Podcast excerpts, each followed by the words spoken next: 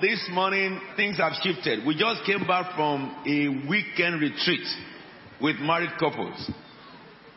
I told them in New Cross a few minutes ago, these retreats, we never encountered it in Christ with Tabernacle. Because what God did on these retreats, I wish every married couple would be there. I'll be calling those who went to be coming out to share with you. God has shifted us into a new dimension. But of course, I also decided that I will allow some of the tapes, clips to be played so that, you know, we can have a feel of, of it. It was incredible.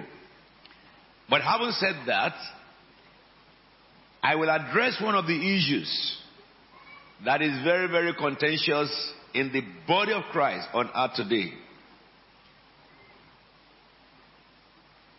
We, uh, before we go ahead, I will, I will first want to say that all ordained pastors and elders, we have booked your turn for next year. And you must pay 50 pounds by force and by fire. by force and by fire. Because I will be the collector general. Because he that knoweth a good thing and doeth it is a sin. If I know what will better your life, and I share with just a little among you, I am not fulfilled. You know, when Apostle said that we have some encounters, you know we got it. I will say that uh, for the first time I can say there is no part, no aspect of marriage that was not covered. I could say that. Though it was short time, but I was able to, you know, crush many things, giving information to people which they can go home and then develop and they can implement. But it covers from, you know, beginning of marriage, relationship between husband and wife, you know, affection, you know, responses to affection, you know, the romance life, sexual life of couples, how to manage all your time with husband and bozzles. Really, what does sex mean? Where did it come from? Why did God create it? What are the powers embedded in it? And how can it be used judiciously to enhance holiness in marriage? We look into potentials in husband and wife and how husband and wife can bring the two synergies together to better their finances, to better their children, to better everybody around them. It was very, very deep. Very, very deep. So, those of you who are elders and pastors is compulsory. Some of you who are professionals, if you are a deacon, I will compel you.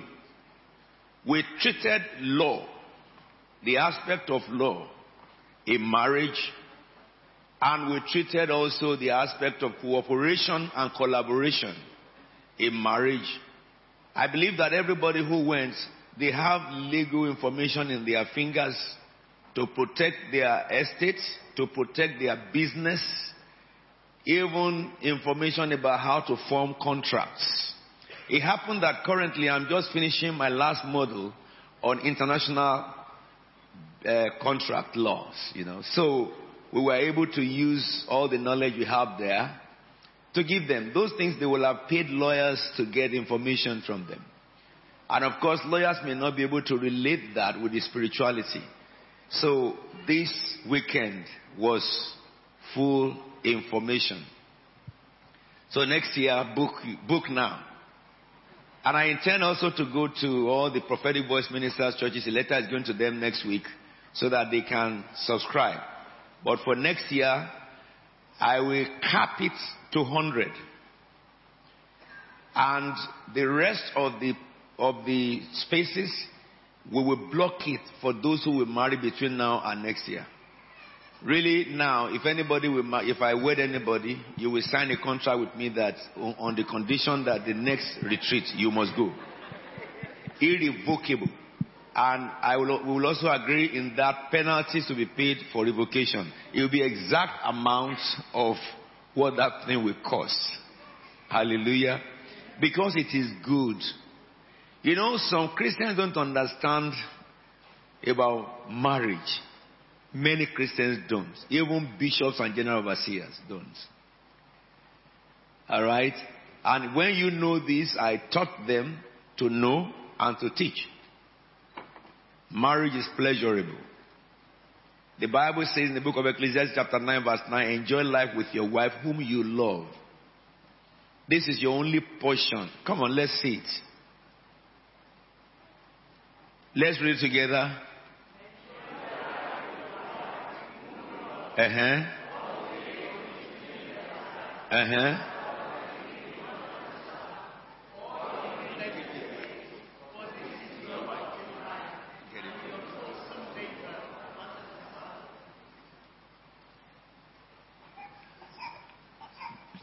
They've given me something. Amen. Amen. This thing is not well mixed. I don't like it. Reduce the volume of this one, please. This is not an appeal. No, it's not an advice, rather. Neither is it an appeal. It is a command. I have enjoyed my life with my wife, whom I love for 34 years. And we have been together in this boat for 44 years. If there is any priority that happened to me in this world apart from salvation, is my marriage. Amen. Amen. That's the reason why I will not look old until I'm very, very old. Amen. I don't have stress from any woman. I have glued to one woman inseparable glue from heaven. Hallelujah. Do you know the reason why the devil cannot touch me? That is one of the reasons. We found out today, this weekend, that the devil can touch and mess up a believer because of ignorance only. Now, it will take me to continue. I'm still having too loud voice, please. Reduce your master. Better. I don't want ambient when I minister. Now, let me say this to you and I. I have been teaching you for the past two weeks, from Easter period really, on the three things the cross of Calvary did for you. Number one, Colossians chapter 1 verse 14. It says God had rescued us from the dominion of darkness and translated us into the kingdom of his son. In whom we have forgiveness of our sins. We recognize from this scripture, therefore, that everybody who is born again, you are not under the jurisdiction of Satan. Anything that belongs to you because you have been rescued from the dominion of darkness.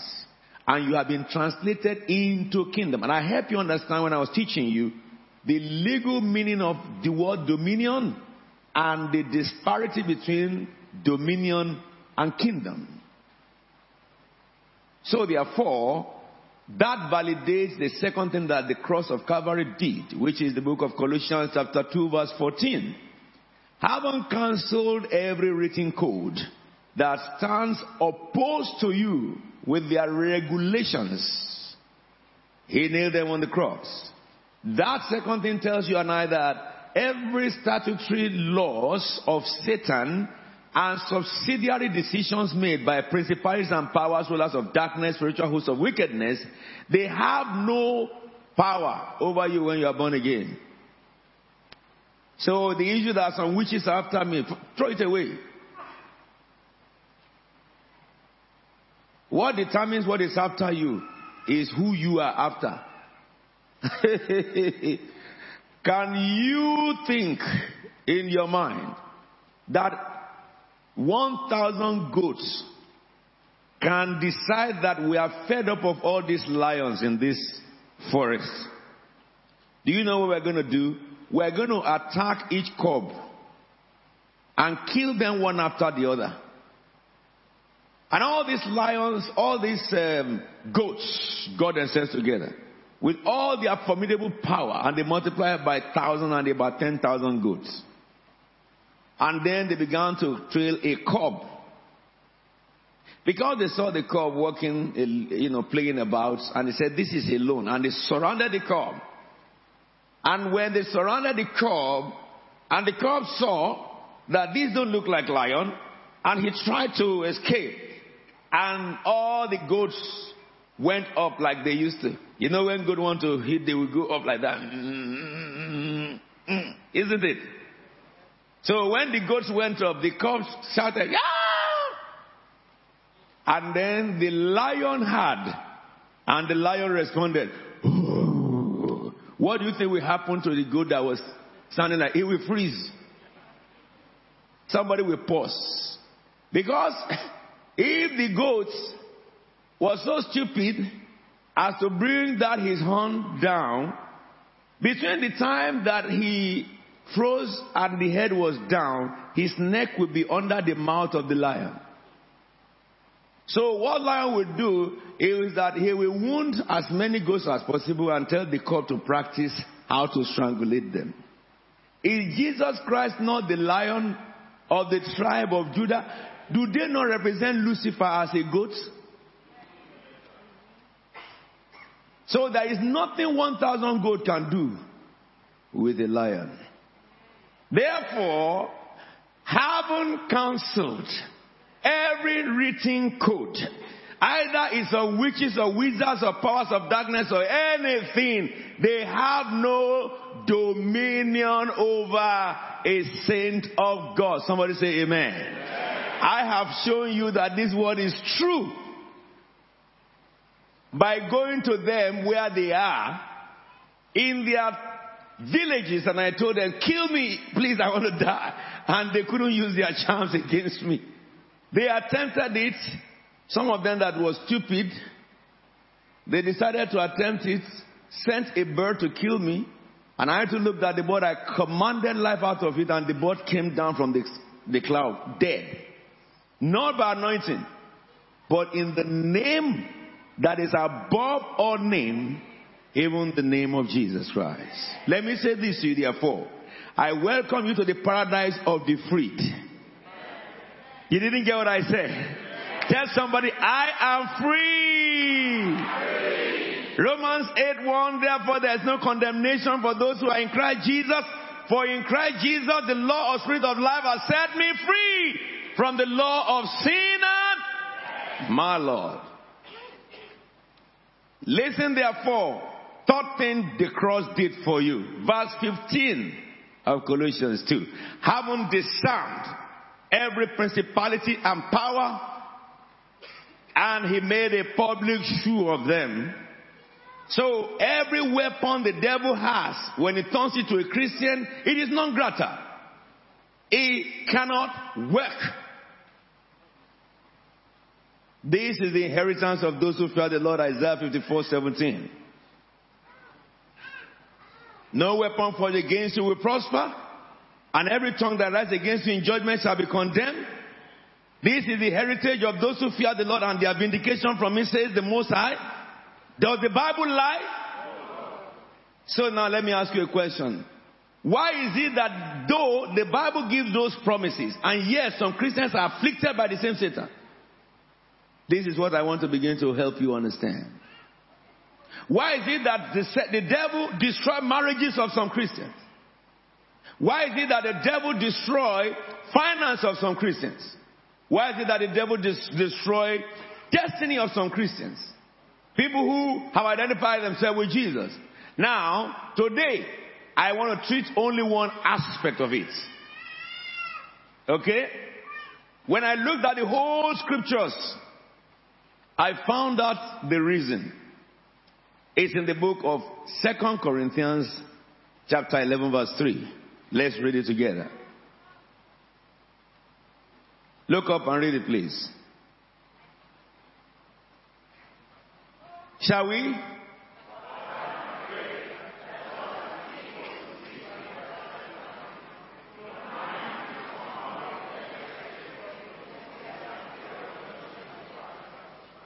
Revelation says, Blessed are those who read aloud the word of this word. Testimony. Now, shall we read that scripture aloud?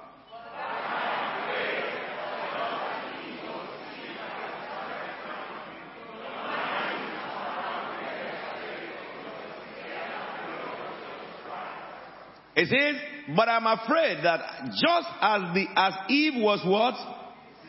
As Eve was what? By what? Then what is happening thereafter?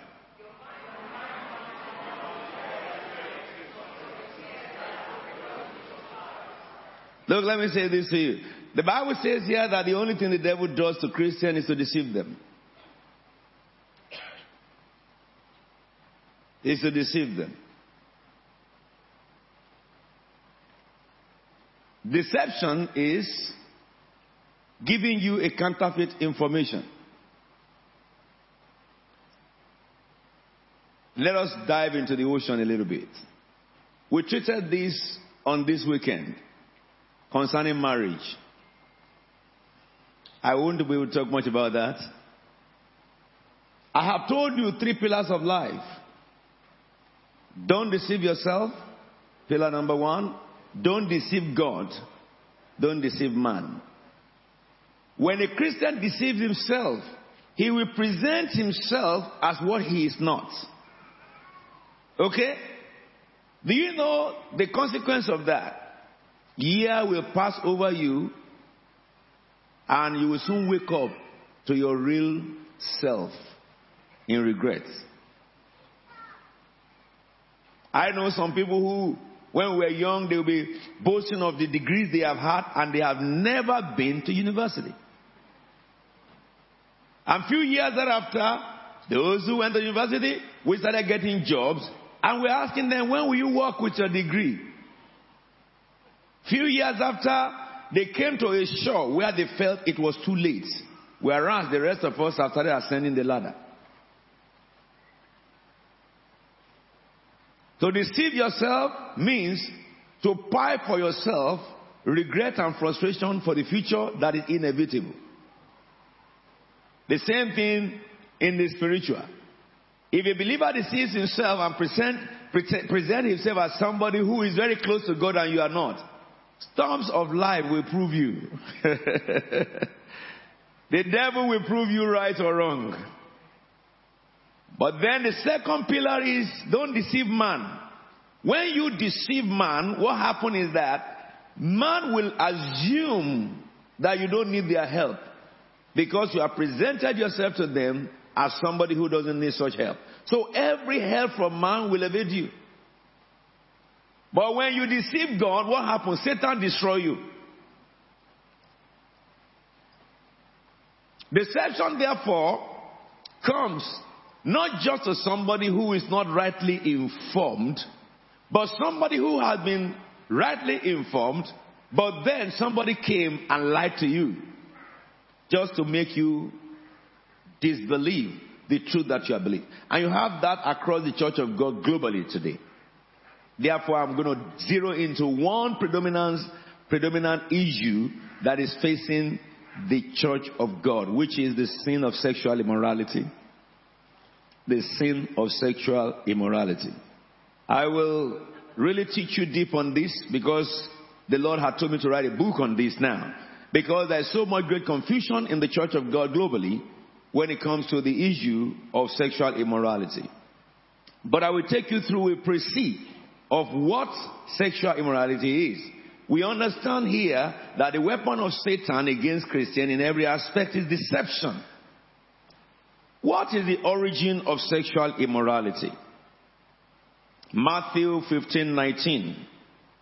It says, For out of the heart comes evil thoughts, murder, adultery, sexual immorality, theft, false testimony, and slander. Write this down. Origin of sexual immorality. Origin of sexual immorality. Matthew 15, 19. For out of the heart comes evil thoughts. The Bible begins to say that evil thoughts have its root from the heart of man. This weekend we were able to treat the difference between your heart and your mind, your language and your speech, and how you can use those things to better your life in marriage. That's what we, we dealt with. But here, let me help you understand this. Jesus said, out of the heart of man comes evil thoughts. And then he began to list the evil thoughts. The first evil thought he mentioned was murder. The second evil thought is adultery. The third evil thought is sexual immorality. Fourth, theft. Then false testimony.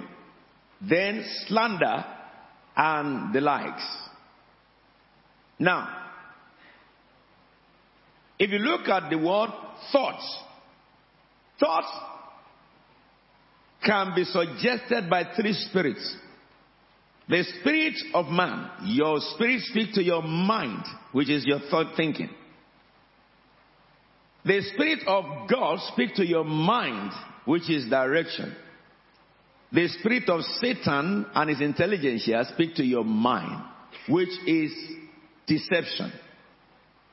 Therefore, if we look at the scripture here, it's telling us murder, adultery, sexual immorality, theft, false testimony, and slander, they are equal in weight because they are equal um, uh, sin. So somebody committing sexual immorality is as a murderer that is being sentenced to death. It's like an idol worshiper. Really, I will say, if a Christian is living in adultery or fornication, that Christian is worse than an idol worshiper. Now, what is the reward of sexual immorality? Write it down. The reward of sexual immorality is blows and disgrace. Blows and disgrace. Proverbs 6, 23 to 35. I read from 23. For these commands are a lamp. This teaching is a light. And the correction of discipline are the way of life. Keeping you from the immoral woman, from the smooth tongue of the wayward wife. Do not lust in your heart after her beauty or let her captivate you with her eyes. For the prostitute reduces you to a loaf of bread. Listen to this. And the adulteress preys upon your life. Anybody who is involved in sexual morality, it reduces your ego. It reduces you to a loaf of bread, so cheap. Then, adulteress will prey upon your life if you engage in adultery, you are putting your life in the greatest danger. And it says, verse 27, can a man scoop fire into his laps without his clothes being burned? Can a man walk on a hot coal without his feet being scorched? So is he who sleeps with another man's wife. No one who touches her will go what? Unpunished. Either you are a bishop, you are a general overseer, you are apostle or prophet or pastor, whatever they may call you is useless. If you engage in sexual immorality, my Bible tells me you will never go unpunished. Even if you repent, you'll be punished. We are going to look at those who punish you.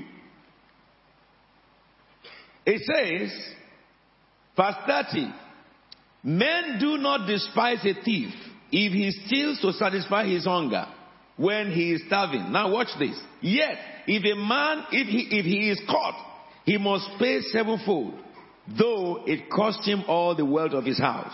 But a man who commits adultery, do what? Lacks judgment. In another word, they have been deceived.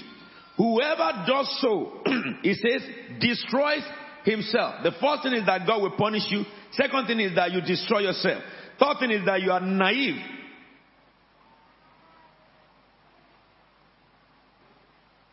Now listen to the problem now. Men do not despise a thief when he, when he steals to satisfy his hunger.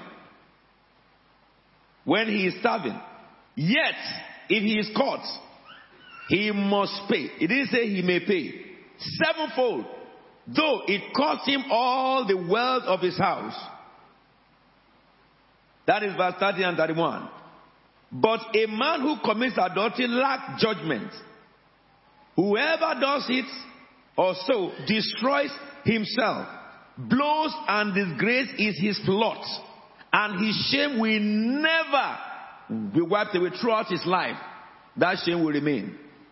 You know, if you look at people who commit adultery and who live in adultery and they are caught in it, this is what happens to them. Somebody may say that I'm smart. Let me tell you something. If a man sleeps with a woman that is not married to, that woman, the tendency is there is that that's the way she sleeps with other, with other men. And the reality is that every demon that lived in her will transmit into the man. Even if you are speaking in tongues, they will be speaking in tongues too. And I will show you something in the Bible. The reason why the lives of Christians are miserable on earth, and Christians are always going for deliverance, if a Christian goes for deliverance, it's either you are not born again or you are a deceiver of yourself. There is no place in the Bible that tells you that a Christian needs deliverance. Jesus says in, in, in uh, John 8, if the Son therefore make you free, you are free indeed. Really, we saw this weekend that Jesus said, if two, if a couple, Christian, husband and wife, shall agree as touching anything, anything, it will be done for them. Jesus said it by my Father. Then why are Christians suffering in their marriages? Because you have been deceived by Satan. Let me tell you, an adulterer will never escape the devil. My father was a wizard, and I can tell you from the point of wizardry. Okay? And an adulterer will never escape the punishment of God also. When you live in adultery, you expose yourself to the judgment and wrath of God, and who will deliver you from the oppression of hell?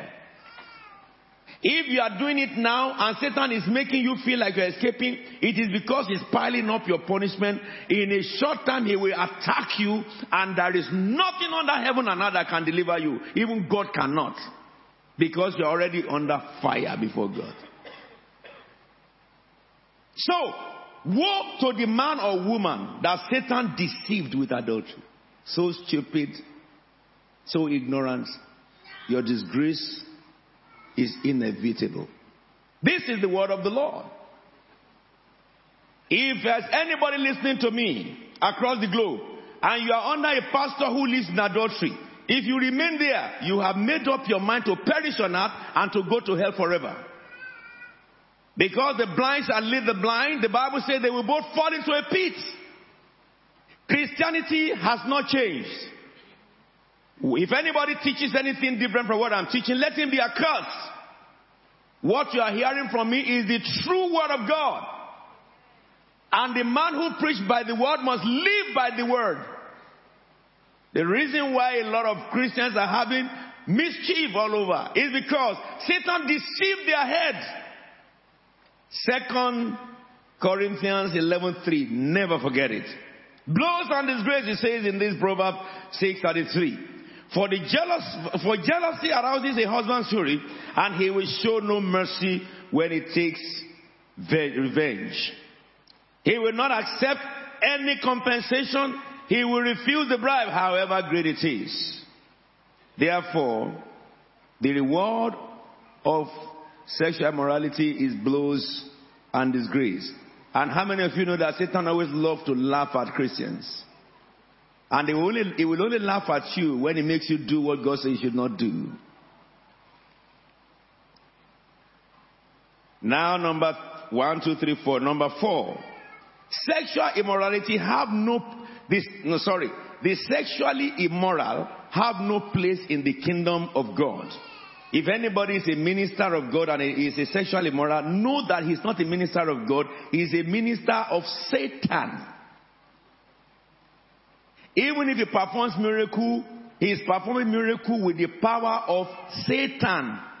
One of them was just caught in South Africa recently from, to- from women toilets. He went to hide. Can you imagine a minister who had been boasting and proud and stuff? He, he messed up in this country in England I was in the ministers' meeting in January in Nigeria when suddenly I told them that this minister of God, I see him imprisoned for his atrocities and his wages. Last month he was arrested at South Africa in woman toilet. Why? He was trafficking women. A minister of which God? If not of Lucifer. If anybody thinks that, well, Christianity has changed, let him think three times. If Satan thinks he has taken over the church, I want to tell him that it is the beginning of his demise. We are not all fools. Hallelujah, somebody. wow. Sexual immorality or a sexually immoral have no place in the kingdom of God. Whatever name or title you bear. First Corinthians chapter 6 verse 9 to 10 says it. Do not, do you not know that the wicked will not inherit the kingdom of God? Now, the wicked will not inherit the kingdom of God. It means they will not enter heaven. They will not go to paradise. They will go to hell. Who are the wicked? Do not be deceived. Neither the sexually immoral, nor idol, idol, idolater, nor adulterer, nor male prostitute, nor homosexual offenders, nor thieves, nor greed, nor the greedy, nor drunkard, nor slanderers, nor swindlers will inherit the kingdom of God. All these, the people who do all these things can never be born again. Don't be deceived. My Bible says that they have no part. They may be ministers, but they have no part in the kingdom. They may be preachers, they have no part in the kingdom. Those who have part in the kingdom have aligned themselves in, through salvation with the Holy One. The Bible says, therefore, in Romans 12, present ye your body holy sacrifice, a living sacrifice, holy and acceptable before God. This is your reasonable act of worship. There are some of you who engage in some acts, and those acts are ungodly, and you insist to remain in it. You insist to continue in that way. Blows and disgrace. People like that will call to God in their adversity. God is too far. He will never answer. People will gather to help them fast and pray. God will do nothing. Because he says, these people have no part in the kingdom. But it says, also in the book of Ephesians 5, 5 to 6. For of this you can be sure, no immoral, impure, or greedy person, such a man as an idolater, has any inheritance in the kingdom of Christ and of God. Coming to church does not guarantee eternity with God. Come on now, let me tell you this. Preaching the word of God does not mean you are going to heaven. Performing miracle does not mean a validation of righteousness. Listen to me. Jesus says, Not everyone who calls me Lord, Lord will enter the kingdom of my Father, but those who do the will of my Father in heaven. If you don't do the will of God, you cannot enter therein. And anyone that is, the gate of heaven is shut against is going to eternal peril of hell. We can die any minute. Nobody controls his day of birth, neither will you control the day of your death. Even if you commit suicide, you are not controlling the day of your death. It's because God permitted that means to take you. He didn't orchestrate it, you chose it. But if you refuse it, there are many people who have hung themselves and they didn't die. Because God said you will not die now. They only suffer pain for some time. Therefore, know this. A sexually immoral have no part in the kingdom. It says in verse 6, let no one deceive you with empty words. For because of such things, God's wrath is coming. It comes on those who are disobedient. So if you continue in adultery, God will punish you. That's what the Bible is saying. Even if you repent, you will be punished. Write this down. God judges the immoral marriage bed must not be defiled. Hebrew 13:4. Marriage should be honored by all, says the Lord, and the marriage bed kept pure.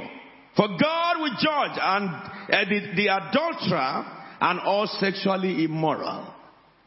God will judge the adulterer. And you remember from that Proverbs 6 I read to you, blows and disgrace awaits an adulterer. Write this down. Sexual immorality is forbidden. Ephesians 5 3. But among you, there must not be even a hint of sexual immorality or of any kind of impurity or of greed because these are improper for God's holy people. I am talking to people who are living right now in the act of immorality. If you have committed it before and you have repented, you will have suffered loss after repentance. As from those who got involved in it and repented. People who mistakenly was deceived and they got into it. It never leaves them for life. Therefore, but those who are still in need, I'm talking to.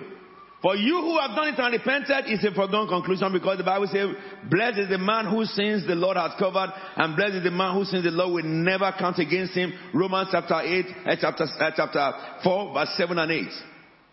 But for those of you who are hearing and you have never tasted in that destruction, don't dare it.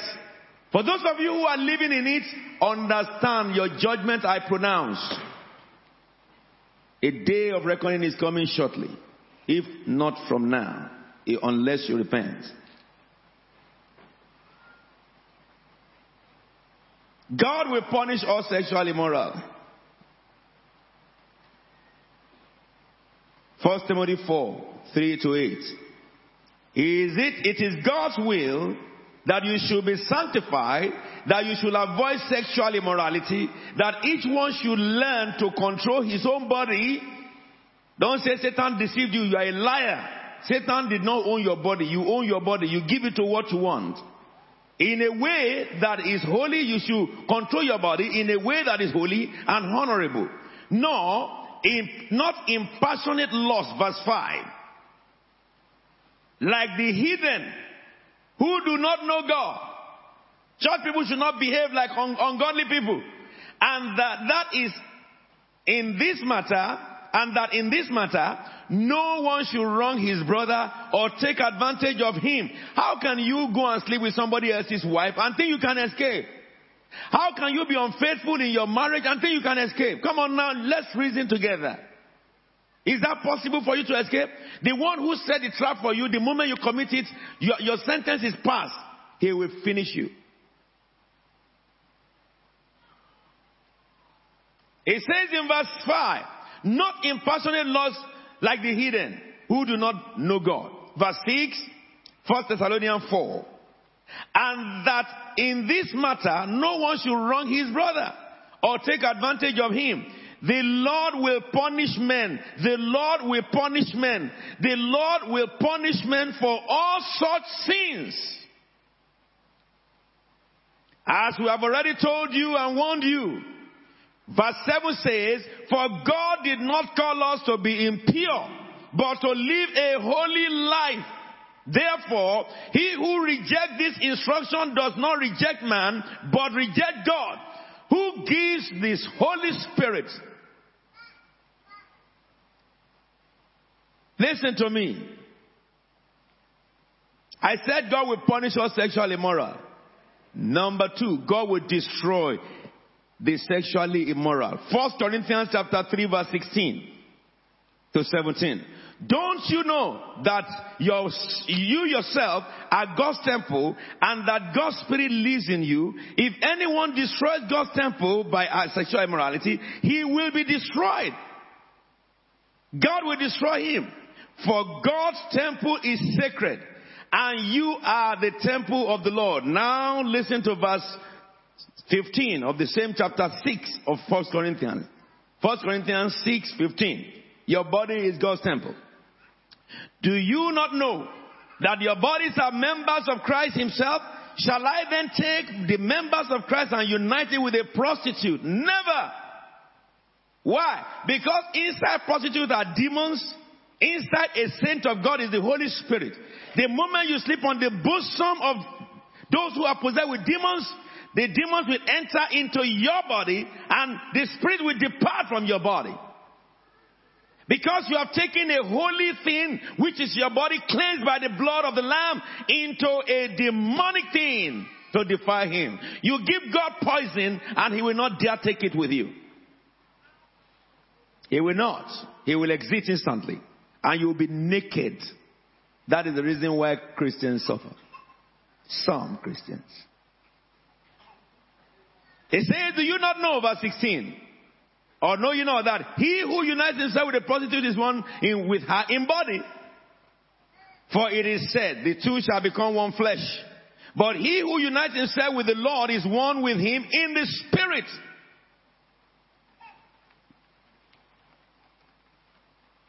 Write this down. Sexual immorality is an idol, it's as idol worshipping. A sexually immoral before God is like an idol worshipper. Acts chapter 5, 15 verse 20. Instead, we should write to them telling them to abstain from food polluted by idols, from sexual immorality, from the meat of strangled animals, and from blood. These are the things that make a man same thing like an idol worshiper. Now, I have few bullet points to deal with. The body of man is not meant for immorality, sexual immorality. Your body is given to you not to be messed up. 1 Corinthians 6:13. Food for the stomach, stomach for the food, but God will destroy both the food and the, and the, and the, and the stomach. The body is not meant for sexual immorality. The body of man is not meant for sexual immorality, but the Lord, but for the Lord, and the Lord for the body.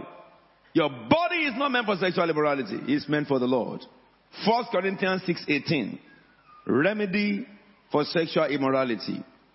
Flee from sexual immorality. All other sins a man commits are outside his body, but he who sins sexually sins against his own body. Run for your life. It's with your leg you went there. With your leg, run for your life. Because your adulterous partner will never be there when God punishes you and demons tear you to pieces. They will never be able to help you. Now, let me treat a little bit more on the danger of sexual morality. 1 Corinthians 10 8. We should not commit sexual immorality as some of them did. And in one day, 23,000 of them died. God killed the Israelites. Balaam tried to curse Israel in Numbers from chapter 19 to chapter 24, and he could not curse Israel. But then he sent the Moabite women to join the church. That is the people of Israel. And the Moabite women deceived them into sexual sin and God killed them by himself. Someone tells me that grace covered him so he can commit sexual sin. You are a dead man.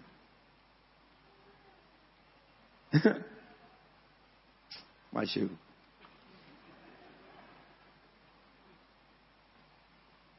I feel I can open the head of man and put God into them. I made up my mind. I cannot be overcome by Satan. What about you? what about you? Come on now, answer me. I made up my mind that the devil will not laugh at me. I made up my mind I will not be a laughing stock in the kingdom of Satan. I made up my mind that angels will celebrate me.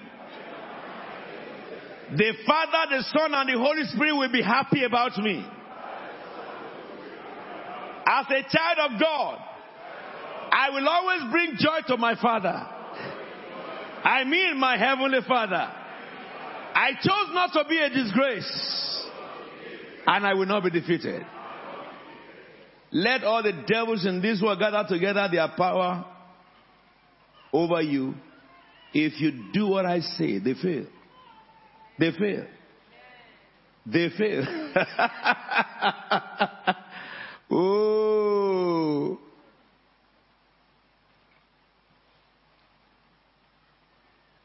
There are ministers of God, but there are ministers of God. if the patient has to teach the doctor how to operate him, shame on that doctor. The day you put a patient on the bed to open him, Docky, and the parent say, Doctor, the name of that knife is this. That's what you use. Don't use this one. That one you are using is for the carpenter. This one that you are holding. Abidoc, when patient is telling doctor that, the doctor wanted to test heartbeat, and then doctor went and looked around, and he took the syringe they put in to transmit water, and he put it in the heart of a patient. And the patient said, What are you trying to do, doc? You have, what do you have on your neck? Oh, I think you have stethoscope, isn't it?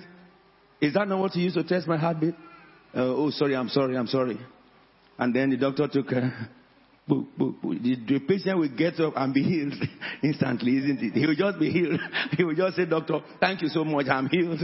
I need somebody else. Before we pass something else into, into that body. So is a Christian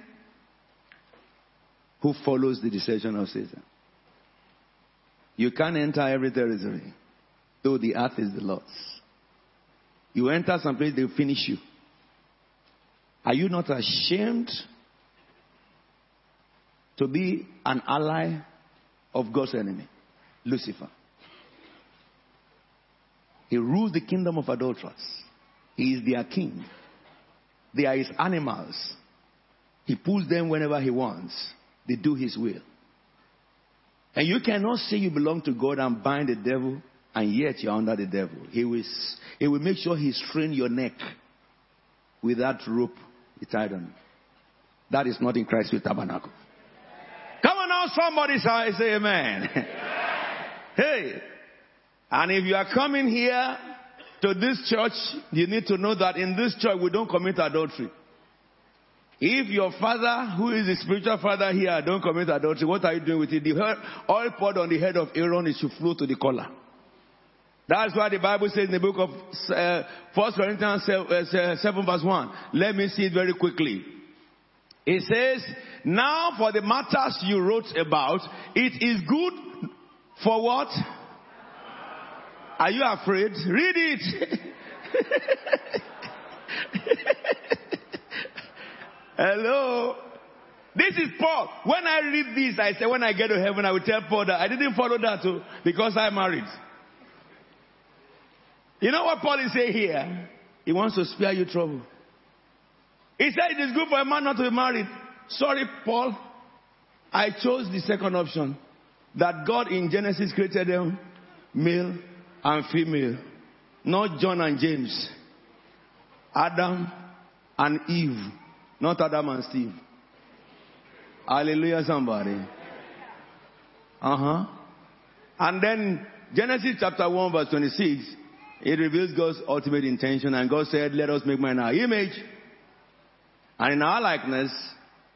All right? And it says, Let them rule. And then in verse 27, it says, God's ultimate intention fulfilled. God created them male and female. Not male and male, or female and female, but male and female. Forever, if they make law that we should not call female anymore, I will go to the Supreme Court and be saying female and male, male and female. You can't make such law. I was told that in England right now, they are making laws to change him or her in the primary school. We will tell our children a girl is she, a boy is he and he and she. God made them both.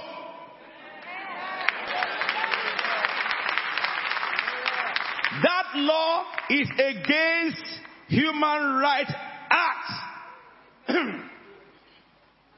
Are we together? And I will tell my children or my grandchildren now, say it in your school and let anybody touch you. Then I'll put my wig on. We are in court together. Yeah, so I'm preparing for them.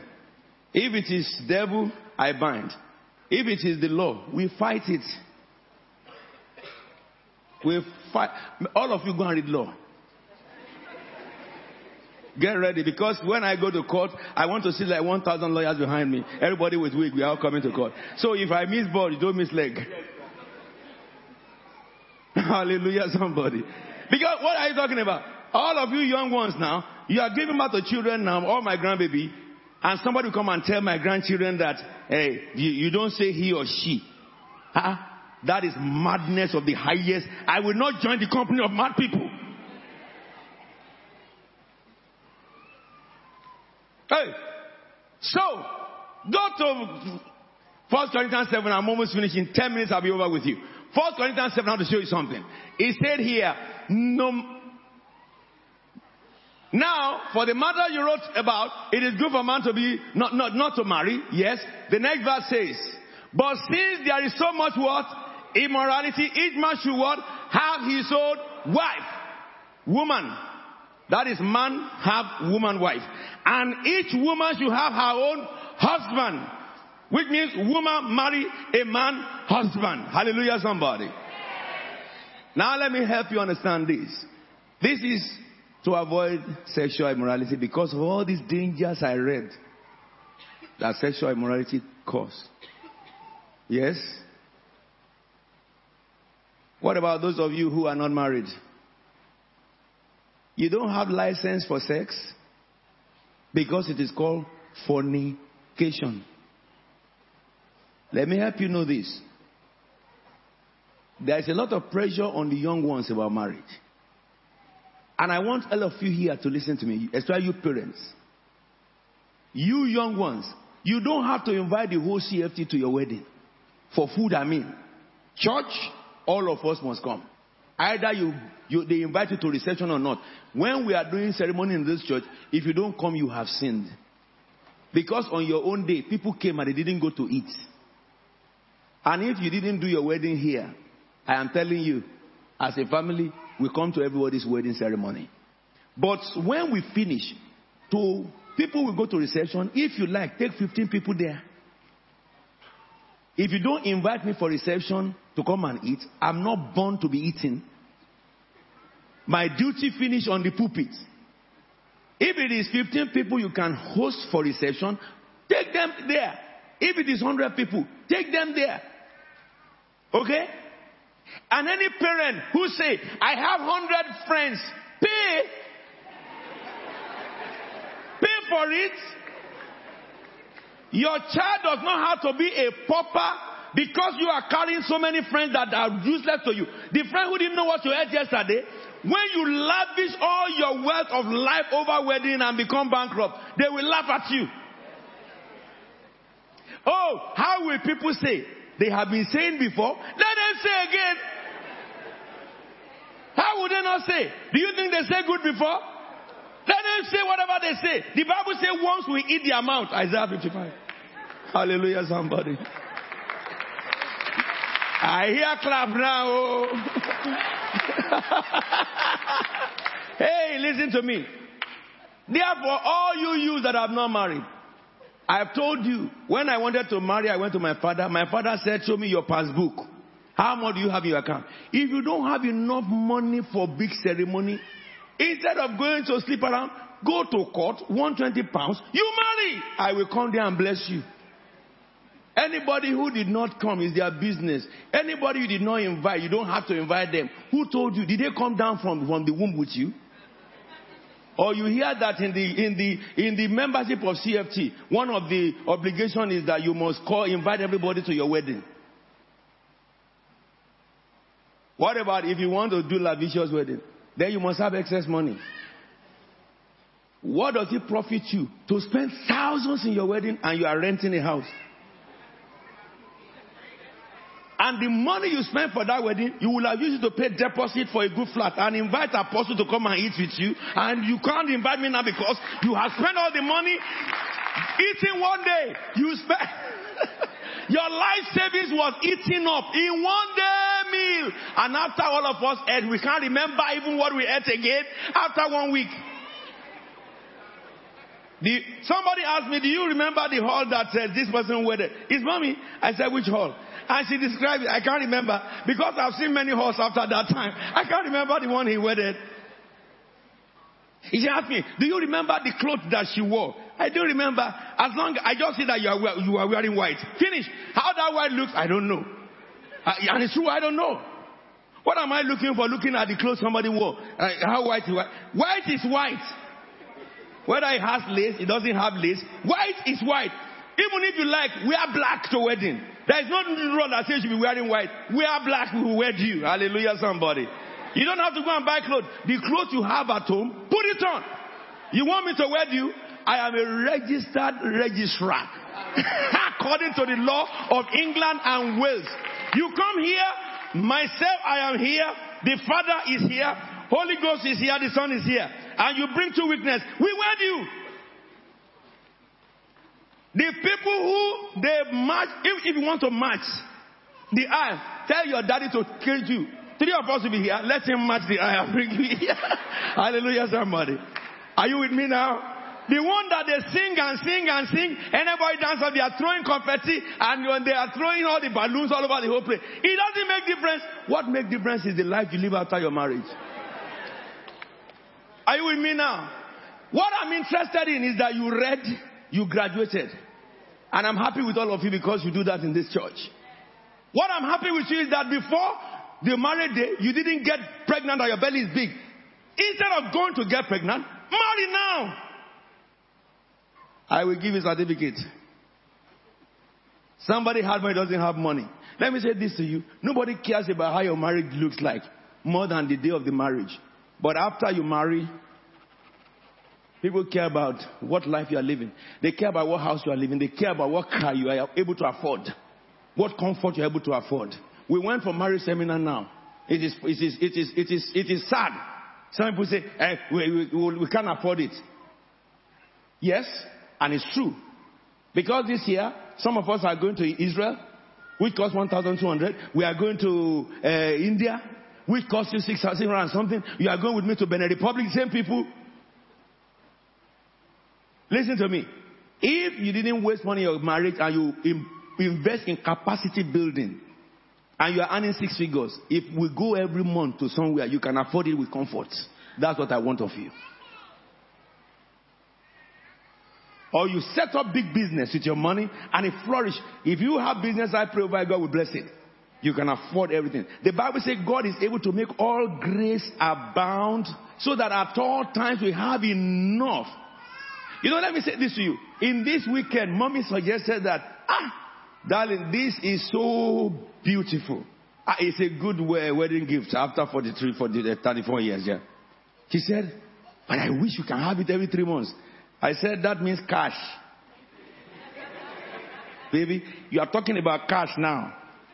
So my effort now is to make sure that as you excel in spiritual things, you excel in business. So the last day I sat on looking into potential of husband and wife and how we can bring those synergies together to, to set up constructive business.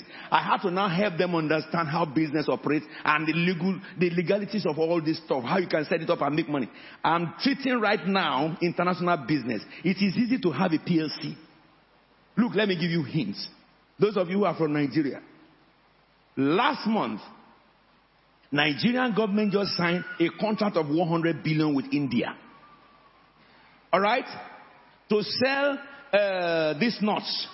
Uh, what they call the the nut, even Baba. No, not cashew nuts. It's not peanuts. It's a green nut like this. Not potato. I will give it to you. I'll put it in my book of reference. You can take that nut, either you come from Caribbean, you come from Africa, go and get land. Plant it. They need it in India. 100 billion. And Christians are looking, saying they don't have money. Why can't you have money? Go to the ground and plant. I was just spoken to from, from Nigeria this last week. On my last trip I went, I carried the whole church to the ground. All of you start farming for me. A company over there said, we will buy cassava from you. One ton, 30,000 naira. I asked, how much do you cultivate an acre to get you a ton? All the money for cultivation, for harvesting, 4,000 naira. And you will sell 30,000. Now cultivate 30 acres. 10 acres, you, you will make how much? 300,000. Then 100 acres, you make how much? Okay? 30 acres, you make 900,000. 300 acres, you make 90 million really. I calculated this 90 million. For if you if you if you just sell a, a, an acre, an acre is thirty thousand, and you get just one ton from an acre. Okay, thirty thousand. Ten acres, three hundred thousand. Plus ten, three million. Plus ten, thirty million. So why are we suffering?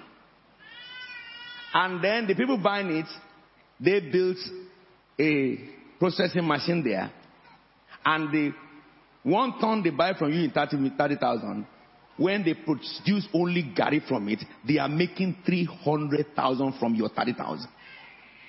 To buy machine to make the garri, I investigate everything, it's just about 100,000. How can a minister in a church in Nigeria say, I'm suffering? It is self-inflicted. A Christian say, I don't have money. A government to, government to. Lack of knowledge, they perish. And those of you who are here, who are from Nigeria, you see me after this service for consultation fee. okay? Some of us we do grand wedding because we have the money. Some of you will not do grand wedding because you didn't have the money. You just wanted to marry quick. There are some of us who have been saving for a wedding before we even saw the wife. Yes? Some women have been saving for wedding before the man approached them. So in the day of their wedding, if they like, they can call Ajasco and lavish, lavish the whole place, kill several cows. Because what they are spending is just the one that fell on the ground. The money is still in the bucket. But to want to please people and become a debtor is ungodly. If anybody did not invite you to their child's wedding, thank God for it. If you want to be invited, give them money.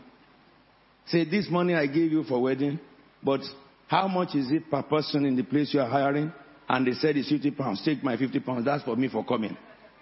I pay 50 pounds for my husband or for my wife. I have 10 children. Take 500 oh, 10 children. Oh, yes. If you can't do that, don't show up. Did you hear what I said? You did not join Christ with Tabernacle to be bankrupt. Hallelujah. Let me finish with this adultery stuff, Joe. I have to help those who are young to deliver them from the hands of some people. Hey, they didn't invite me if they didn't invite you. Go. How much did you give them? You just want to go and eat, you don't want to pay. May God deliver you. Yes, I told you about the danger of sexual morality. Because they died. 1 Corinthians 10 8. Then two more. You Form a soul tie with anybody you sleep with. 1 Corinthians 6, 16 to 17. Do you not know that he who unites himself with a prostitute is one with her in body? For it is said, the two shall become one flesh. But he who unites himself with the Lord is one with him in spirit. Do we see this now? Finally, I remind you remedy against sexual morality. 1 Corinthians 6:18. Shall we read together? Mm-hmm. Yes. Look at somebody beside you and say, flee. flee. Say, run for your life. Run for your life. Say, run for your life. Before I pray with you. I haven't taught you yet about sexual immorality. I only just gave you information. I'm going to do a seminar among you on sexual morality where every one of us will ask questions. There are some ministers preaching today that sexual morality is not a big deal because many of them are working in it.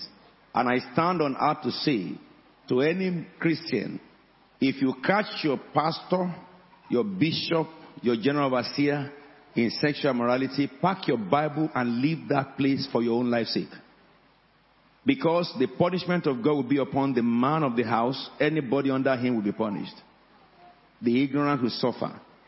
Many Christians are going to many churches and they are frustrated day in and day out because the is Ichabod. The glory has departed. The glory of God cannot be with a wicked man. A man who sleeps with his members is a wicked man. A man who defies the wives of his members is a wicked man, more wicked than Lucifer. A man who sleeps with another man's wife outside his church is a wicked man. A man who comes to church and then goes away and sleeps with somebody else out of his marriage is a wicked man. And God hates a wicked man. Fasting does not appease God against wickedness. What God demands from a wicked is to repent before judgment catches him up. There are some of us in Christendom, a good number of people who have been involved in a thing like that. They can tell you the stories of their loss. From 1969 till today, I have never seen a man of God who fell into sexual sin restored back to his original position. Many of them died by it before their time.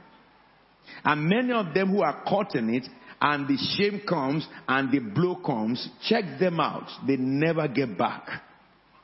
People who have lived in good standing with God and they continue to commit adultery, even have uh, presented to people as if they are clean and stuff. When God will catch up with them and expose them, they never regain till death, according to the scriptures. So therefore I say this to you. It is better to obey God than to burn in lust. Let me help you understand this. The only thing you lose by obeying God is what? Say it loud. Say it loud. Say it loud. Is regret. And the only thing you gain by disobeying God is what? Is what? Some lose regret, some gain it. May you never be among the camp that gain regrets. God doesn't want you to be ashamed or be put to shame. God doesn't want to struggle for nothing. Can you imagine a liar? Can a liar have peace in his heart? No, a liar never has peace. But of course, the gift of the Spirit is peace and joy. Amen.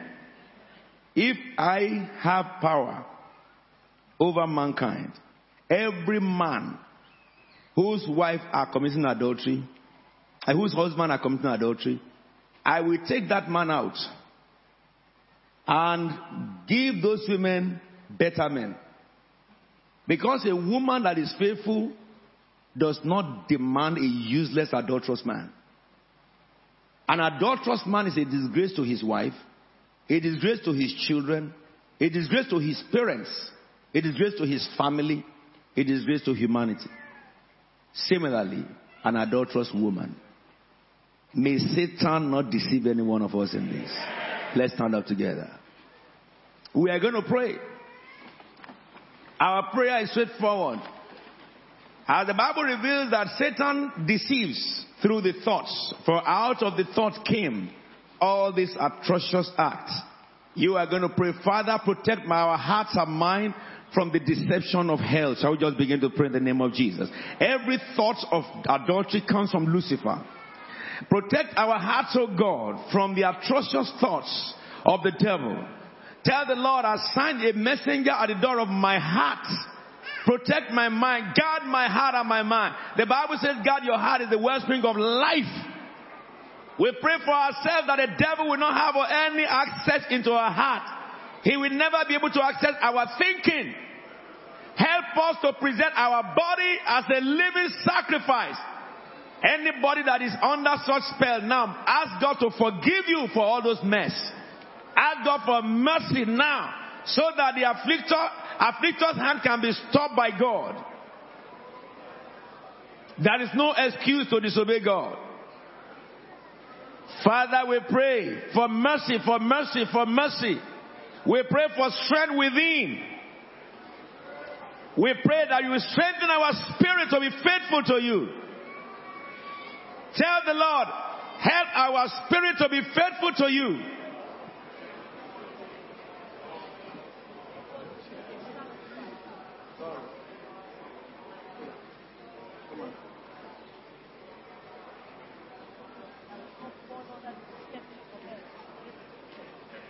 pray. Protect my heart from deception, Lord. Protect my mind from the devil, Lord. Do not let the devil laugh at me any longer. Let us ask God every way that I ask that is ungodly. Deliver me from them. Deliver me, O oh God, from the deception of Satan in the last days. Reaffirm unto God, you are the one I want to serve. Free my soul from the lust of this world. Free my heart from the deception of this world. Everybody deceived by Satan always end up in regrets. Tell God, do not let me regret my life. My life is worth a living. My life is worth a living. My liberty is worth to be enjoyed, oh God. Help me, Jesus. Help me, Jesus. We shall not be defeated. Sovereign Lord, we bless you.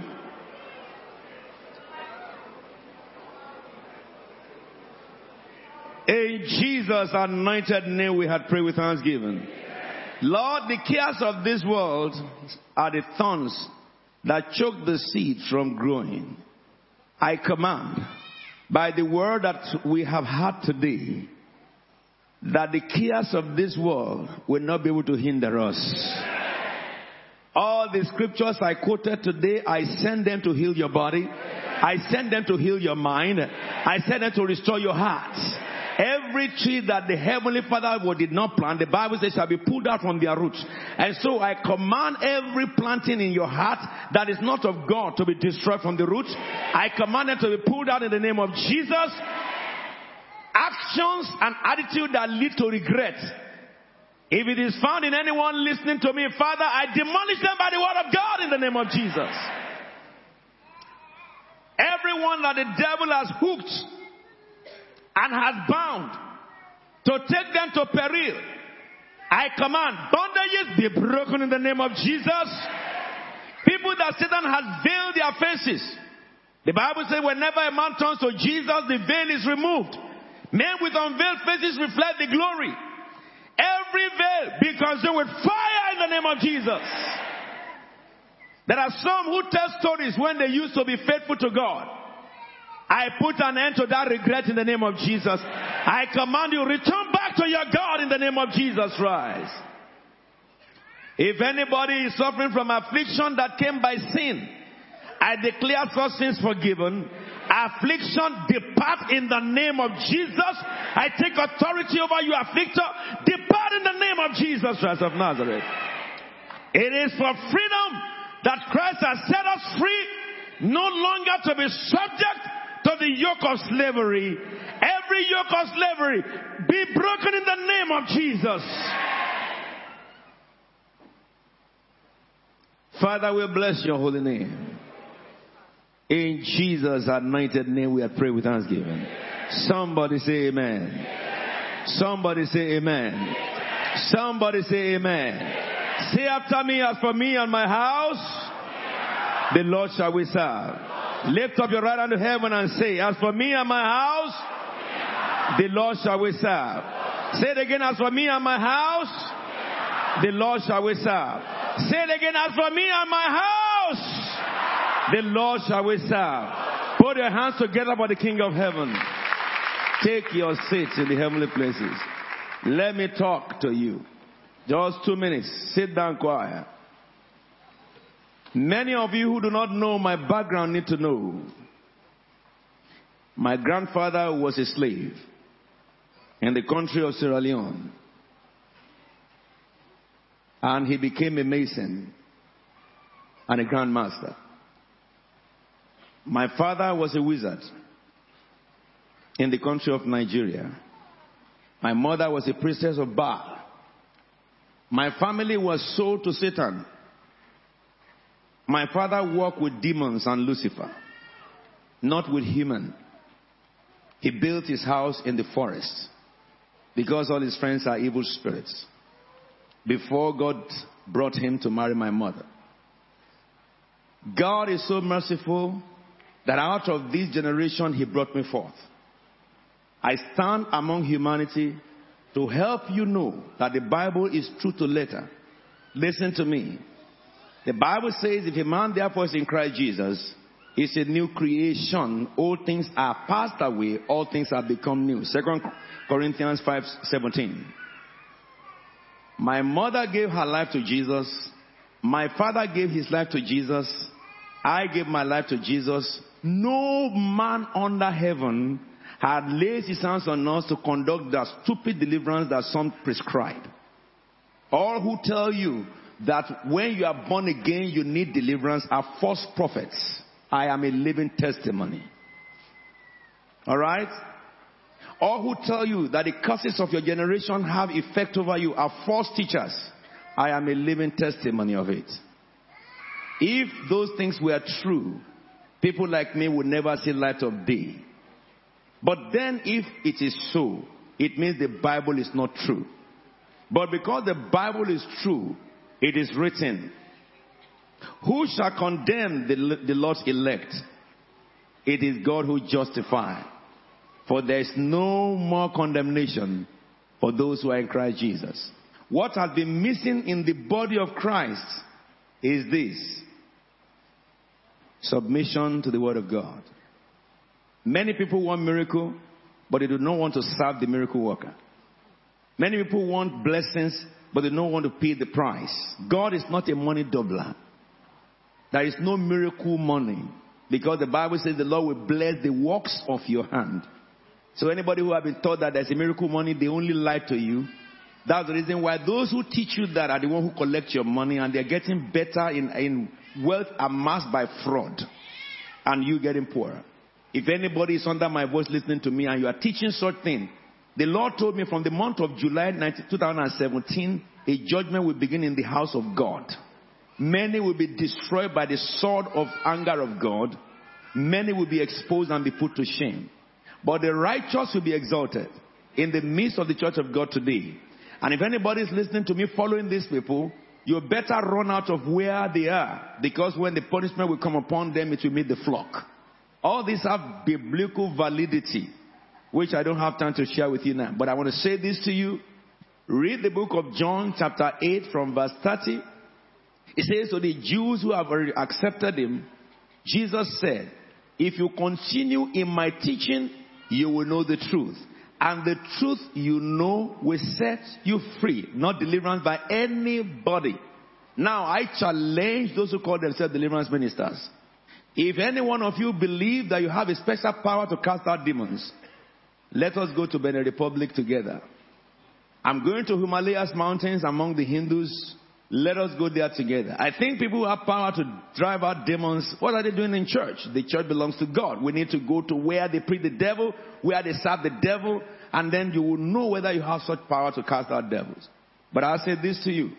To everyone who believes in Jesus, the book of Mark 16, 17 says, And these signs will follow all who believe.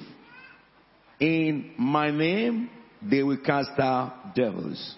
So the first sign for a born again is to cast out demons. So if anybody cast out demons and rejoice, Luke chapter 10 verse 17 applies. It says the 72 came back and they said to Jesus, even demons, you know, submit to us in your name. And Jesus said, do not rejoice because demons submit to you, but rejoice because your name is written in the Lamb's book of life. And so I want to say this to you.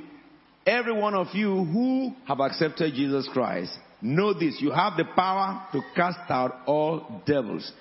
As I'm speaking to you, a clip will play after my speech, and you will see one of the manifestation of the divine power of God when I went to preach in one of the idol worshipping villages and they sent a bird to kill me. By the authority of the word of God, I pointed my finger to the, to the bird. I commanded life out of the bird and a flying bird came down perfectly dead. The witches who sent the bird came out to confess it. And we saw the hand of God destroy the powers of idol in the whole of that region. I'm saying this to help you understand. It is not by anointing, it is by simply believing that what the Bible says is true. The days are over when people looking for God are being deceived. In this season, God will be raising men and women across the globe who will not defile themselves, who will not preach for their mm, pocket's sake, people who will reveal the truth so that gospel can be free. Maybe you are one of them, and if you are, you are welcome to the paradise of truth. The Lord bless you. Put your hands together. Hallelujah. I want to welcome those who are watching with us for the first time. I'm, I'm, I'm